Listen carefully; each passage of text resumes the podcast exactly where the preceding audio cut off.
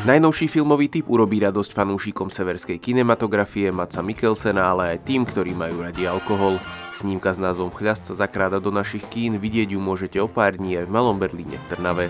Dánsky film rozpráva príbeh štyroch učiteľov, ktorým chýba v živote nový impuls a tak sa rozhodnú, že začnú piť alkohol. Inšpiráciu hľadajú v teórii, že každý človek sa rodí s pol promile alkoholu v krvi, ale aj v historickom príbehu o tom, že Winston Churchill vyhral druhú svetovú vojnu v alkoholickom opojení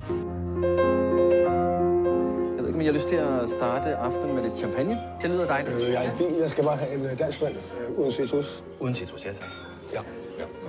Pravidelné popíjanie má zaujímavé účinky a skutočne prinesie viac úsmevu do života. Rozpadávajúce sa vzťahy a vyhorenie z učiteľskej práce pomaly miznú, otázkou však je, aké budú mať tieto radosti následky. Režiséra Tomasa Wintenberga netreba fanúšikom dánskych filmov výraznejšie predstavovať.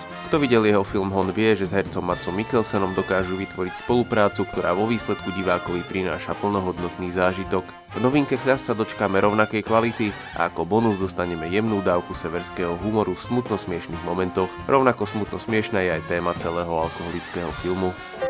Med henblik på indsamling af evidens. Ja. Chľast je momentálne v kinách, vidieť ho môžete napríklad v nedeľu 6. decembra o 19. v Malom Berlíne v Trnave.